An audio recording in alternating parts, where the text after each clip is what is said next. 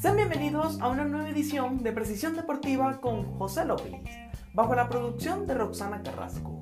En esta edición hablaremos de fútbol y tenemos como tema la segunda jornada de las eliminatorias sudamericanas rumbo al Mundial de Qatar 2022.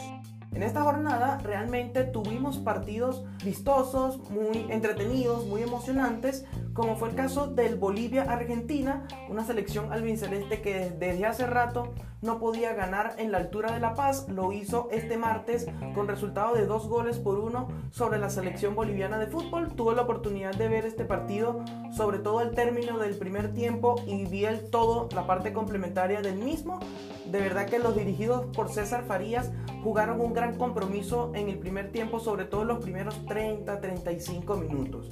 Después de allí Bolivia se fue diluyendo un poco, realmente no pudo sacar ventaja a la altura de La Paz, que sabemos que ese es su fuerte, ya que hay jugadores que juegan allí habitualmente, no, no les pega mucho la altura, están acostumbrados a jugar en este escenario y fue allí donde no pudieron sacarle ventaja al conjunto de Argentina. El primer gol del partido fue obra de Marcelo Martins, Marcelo Martins que desde hace rato viene siendo el mejor jugador de Bolivia, tanto él como Chumacero, yo creo que en los últimos 8 o 9 años es lo mejor que presenta esta selección boliviana de fútbol. Sin embargo, al minuto 45 Lautaro Martínez empataba las acciones antes del término del primer tiempo, una jugada donde realmente el defensor central boliviano no sé qué quiso hacer, un poco ingenuo de verdad, y fue allí donde Lautaro Martínez aprovechó e hizo la de vivo, allí metió la pierna cuando el defensor boliviano iba a despejar, lo cual siempre han dicho que los defensores nunca deben despejar al medio.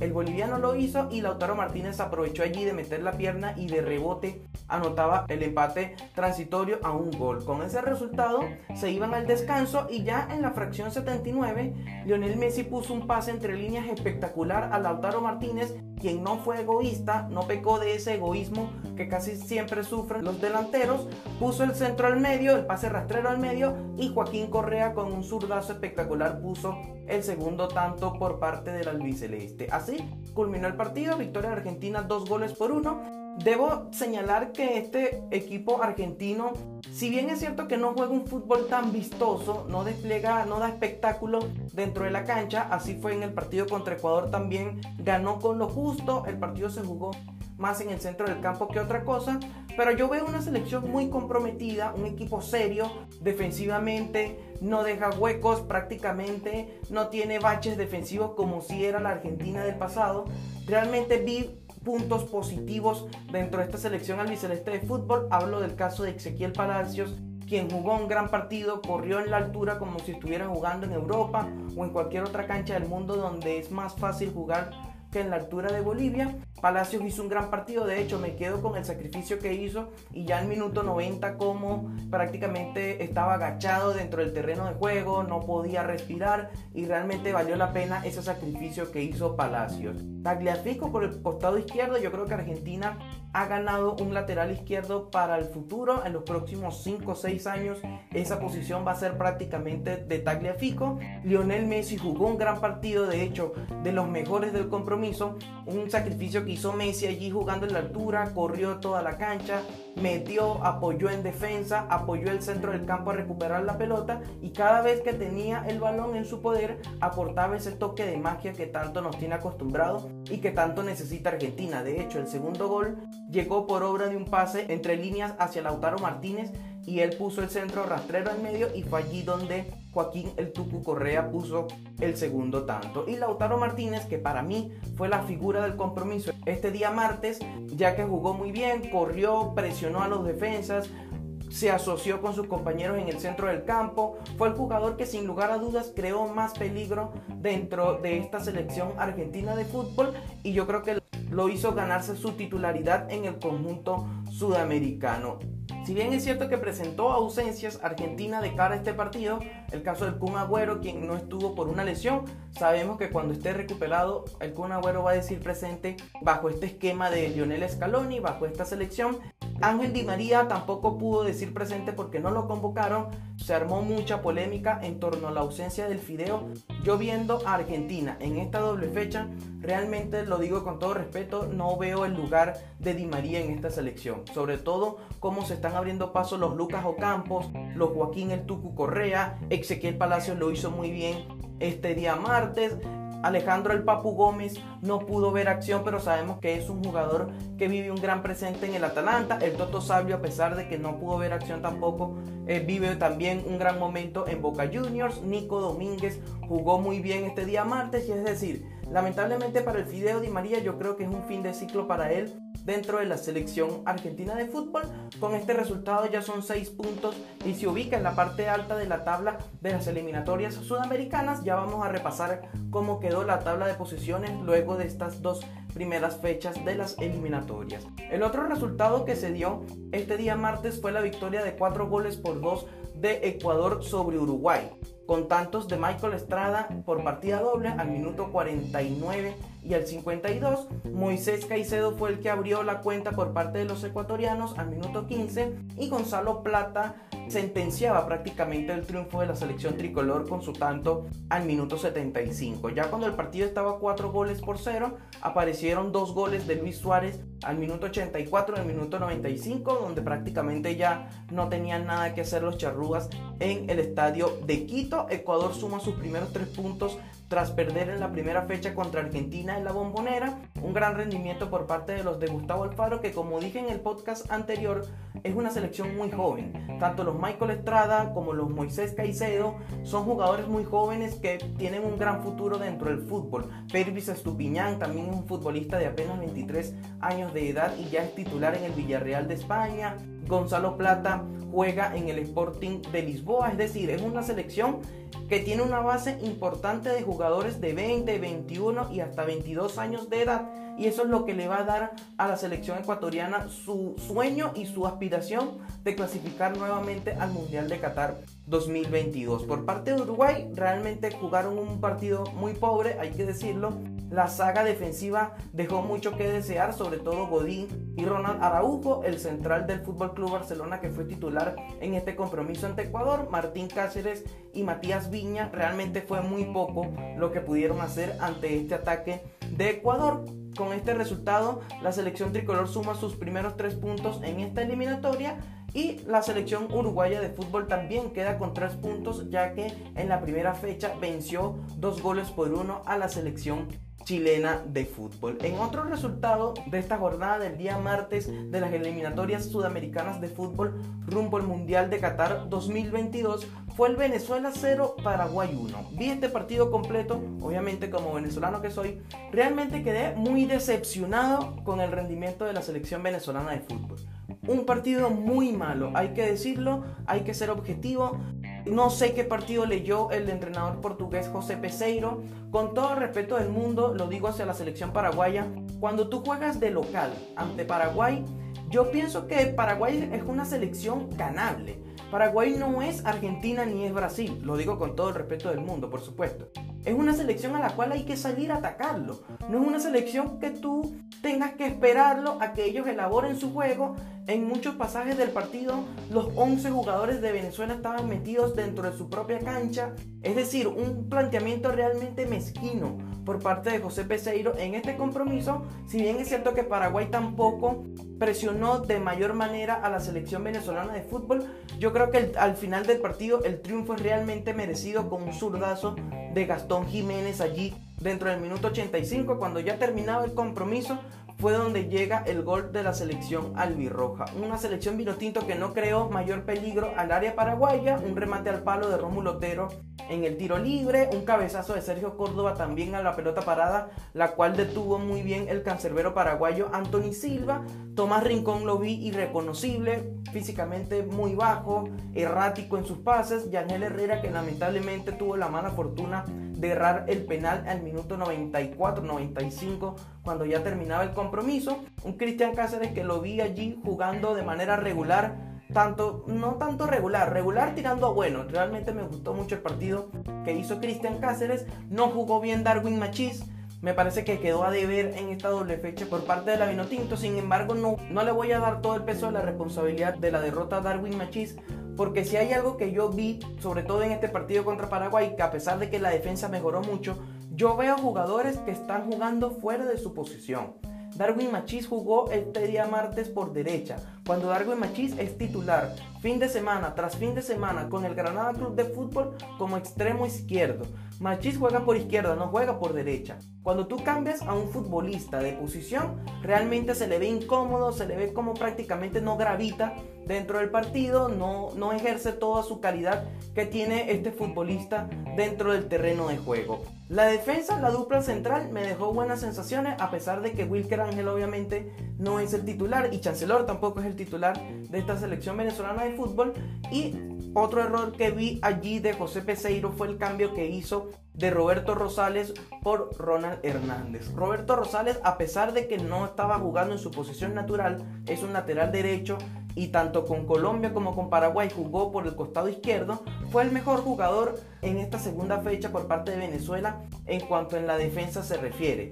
Paró casi todos los ataques por parte de Ángel Romero y las trepadas que tenía el lateral derecho Andrés Jiménez por parte del Albirroja. Realmente se vio solvente un Roberto Rosales jugando allí por el costado izquierdo y cuando hace este cambio por Ronald Hernández puso a Hernández a jugar por el costado derecho y a Felcher lo cambió hacia la izquierda, que es su posición natural también. Pero el gol vino de una desatención allí de Felcher en el costado izquierdo y fue allí donde Paraguay aprovechó de anotar el gol y llevarse los tres puntos. Hubo polémica en el VAR en este compromiso, ya que hubo un gol anulado por parte de Yángel Herrera por una mano. Realmente este tema del VAR ya ha dado mucho de qué hablar, eh, sobre todo en el partido de Chile contra Uruguay, el penal que no le pitaron a Chile.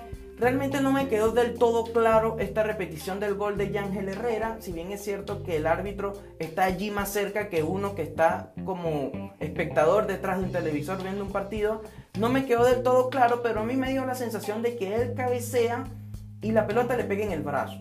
Esa fue la sensación que a mí me dio cuando vi la jugada alrededor de dos o tres ocasiones. De hecho, el árbitro principal tardó mucho en determinar una decisión para esta jugada. Tardó alrededor de 4 o 5 minutos allí revisando la repetición del VAR. Y realmente a mí la sensación que me dio desde un principio dije, van a anular el gol porque me da la sensación de que la pelota le pega en la mano y posteriormente así fue.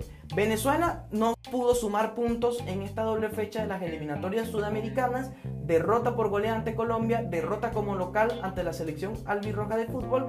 Y por su parte Paraguay suma cuatro unidades, empató con Perú a dos goles como local y sumó tres puntos ante esta Venezuela que realmente me decepcionó, esperaba mucho más por parte de la Vinotinto en este compromiso ante Paraguay. Lamentablemente José Peseiro todavía no ha logrado encontrarle la vuelta a esta selección venezolana de fútbol. Sabemos que apenas está iniciando las eliminatorias, pero aquí esto es un torneo, por llamarlo de alguna manera, de apenas 18 fechas y aquí hay que sumar puntos desde ya. Porque si no lo haces, encadenas una racha negativa de 4 o 5 partidos sin conocer la victoria y ya prácticamente te despides del sueño mundialista cuando no hemos llegado ni siquiera a la mitad de las eliminatorias. El otro compromiso fue el Perú-Brasil, un Brasil que ganó de gran manera 4 goles por 2 ante Perú. El conjunto peruano se había colocado arriba en el marcador al minuto 6 con un gol de alta factura de André Carrillo. Empataba de manera transitoria Neymar al minuto 28 del primer tiempo con un penal allí, un penal tanto ingenuo que hizo la selección peruana de fútbol. Se volvía a colocar por encima del marcador Perú con un tanto de Renato Tapia en la fracción 59 del compromiso y apareció Richard Lisson al minuto 64, apenas 5 minutos después del segundo tanto peruano en este compromiso. Y Neymar dio su salto de calidad, sabemos que es un gran jugador de fútbol, de los mejores del mundo en este momento. Y al minuto 83 nuevamente desde la vía del penal y al minuto 94 terminó por sellar los tres puntos para la Canariña, un conjunto de Brasil que ha probado jugadores nuevos en esta doble fecha, como es el caso de Douglas Luis, como es el caso de Danilo, que no es titular habitual dentro de esta selección brasileña de fútbol. También tuvo la oportunidad de jugar el lateral izquierdo del Atlético de Madrid, Renan Lodi. Allí jugó de gran manera en este compromiso de eliminatorias por Brasil. También jugó Roberto Firmino, jugó Casemiro, que se vio en un gran nivel ante esta selección peruana de fútbol. Y también hay que mencionar que hubo polémica en el VAR con este partido porque los dos penales que le señalaron a Brasil fueron con ayuda del VAR. El árbitro chileno Bascuñán ha sido muy criticado por estas decisiones que tomó con la ayuda del Video Assistant Referees, mejor conocido como el VAR.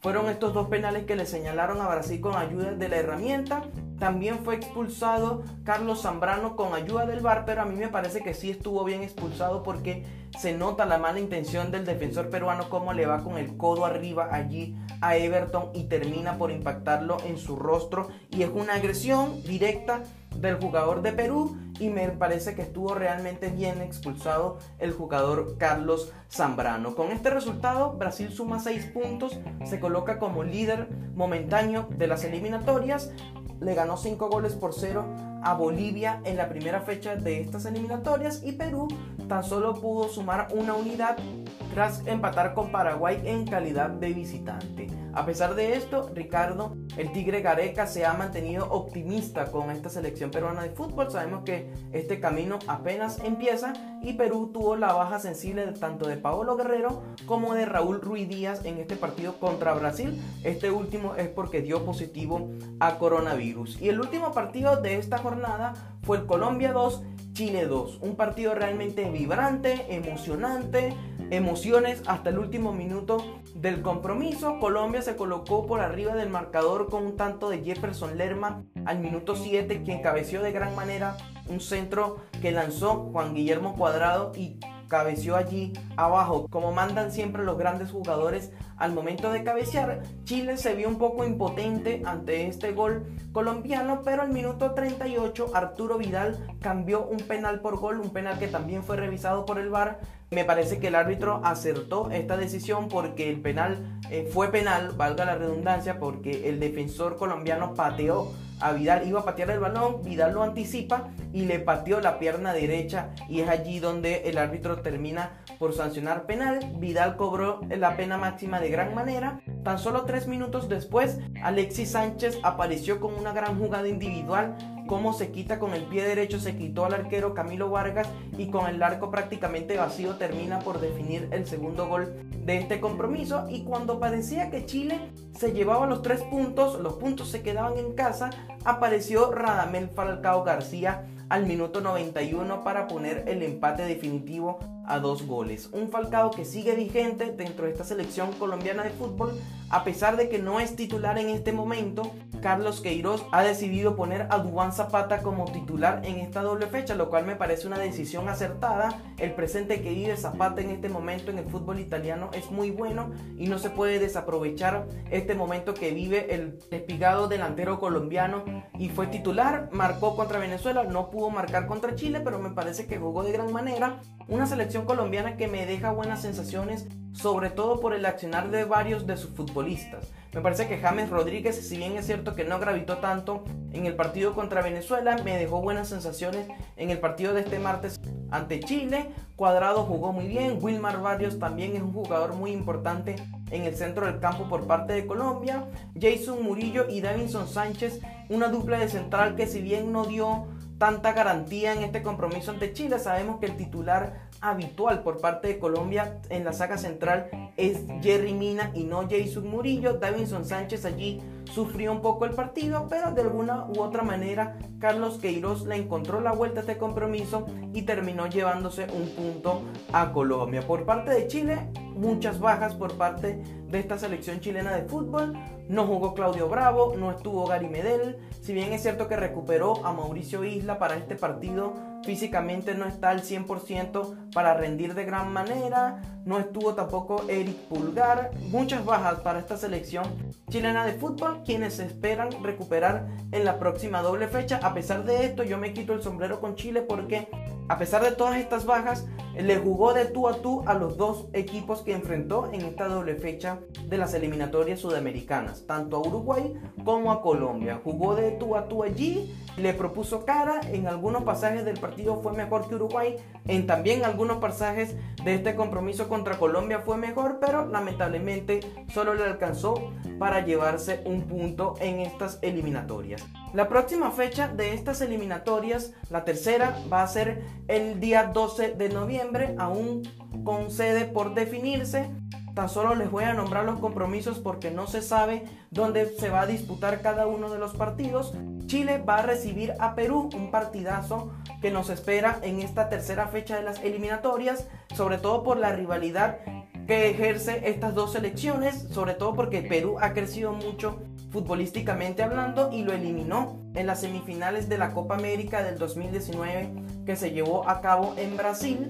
Argentina va a recibir la visita de Paraguay, un partido que también tiene cierto morbo, cierta rivalidad porque Paraguay venció en las pasadas eliminatorias a Argentina jugando como visitante. Colombia va a recibir la visita de Uruguay, otro partidazo que nos espera aquí en esta tercera fecha de las eliminatorias, Bolivia va a ser de local ante Ecuador en la altura de La Paz y Brasil va a recibir la visita de Venezuela. Veo realmente complicado este partido para Venezuela. Realmente si las cosas no salen bien, le espero un partido muy complicado para Venezuela, muy difícil, va a ser realmente difícil que la selección vinotinto de fútbol logre sacar siquiera un empate en su visita a Brasil. Es muy temprano todavía para dar pronósticos en este partido, los voy a dar más adelante en otra edición del podcast Precisión Deportiva. Vamos a repasar cómo quedó la tabla de posiciones en estas primeras dos fechas de las eliminatorias rumbo al Mundial de Qatar 2022. Brasil y Argentina son primero y segundo respectivamente, ya que ganaron sus dos primeros partidos, suman seis puntos, todo muy bien con estas elecciones. Colombia, Paraguay dicen presente en el tercero y cuarto puesto respectivamente. Colombia que venció a Venezuela en la primera fecha y empató con Chile en esta segunda, al igual que Paraguay empató con Perú en la primera fecha y logró vencer a Venezuela en esta segunda jornada de las eliminatorias. Ecuador y Uruguay es quinto y sexto respectivamente con tres puntos tras perder un partido y ganar el otro. Chile y Perú con un solo punto son séptimo y octavo respectivamente con tan solo una unidad sumada y Venezuela y Bolivia son noveno y décimo respectivamente. Realmente un nivel futbolístico muy pobre que ha demostrado Bolivia y Venezuela y veo todo muy parejo entre Colombia, Paraguay, Ecuador, Uruguay, Chile y Perú.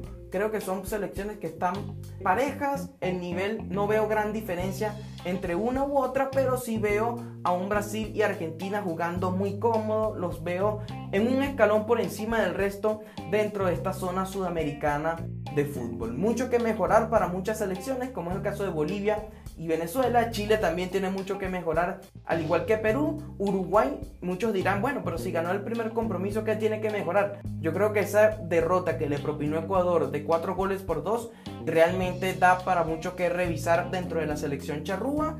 Ecuador venció cuatro goles por dos a este conjunto de uruguayo, como es costumbre para este conjunto de Ecuador, es hacerse fuerte de local y tratar de arañar uno que otro punto jugando de visitante. Paraguay ha jugado muy bien esta doble fecha, al igual que Colombia, y como ya dije, Brasil y Argentina se ven muy superiores al resto. Los goleadores que nos han dejado esta primera doble fecha de las eliminatorias, André Carrillo, Luis Suárez y Neymar con tres goles cada uno, Alexis Sánchez, Ángel Romero, Luis Muriel, Michael Estrada, Roberto Firmino con dos tantos cada futbolista. Y las asistencias, Alberto Jiménez con tres asistencias lidera esta estadística dentro de las eliminatorias sudamericanas. Y bien amigos, esto ha sido todo de una nueva edición de Precisión Deportiva. Les damos las gracias por ser parte de este espacio y recuerden seguirnos en nuestras redes sociales como Precisión DBA, tanto en Instagram como en Twitter y Facebook y suscribirte a nuestro canal de YouTube. Hasta entonces.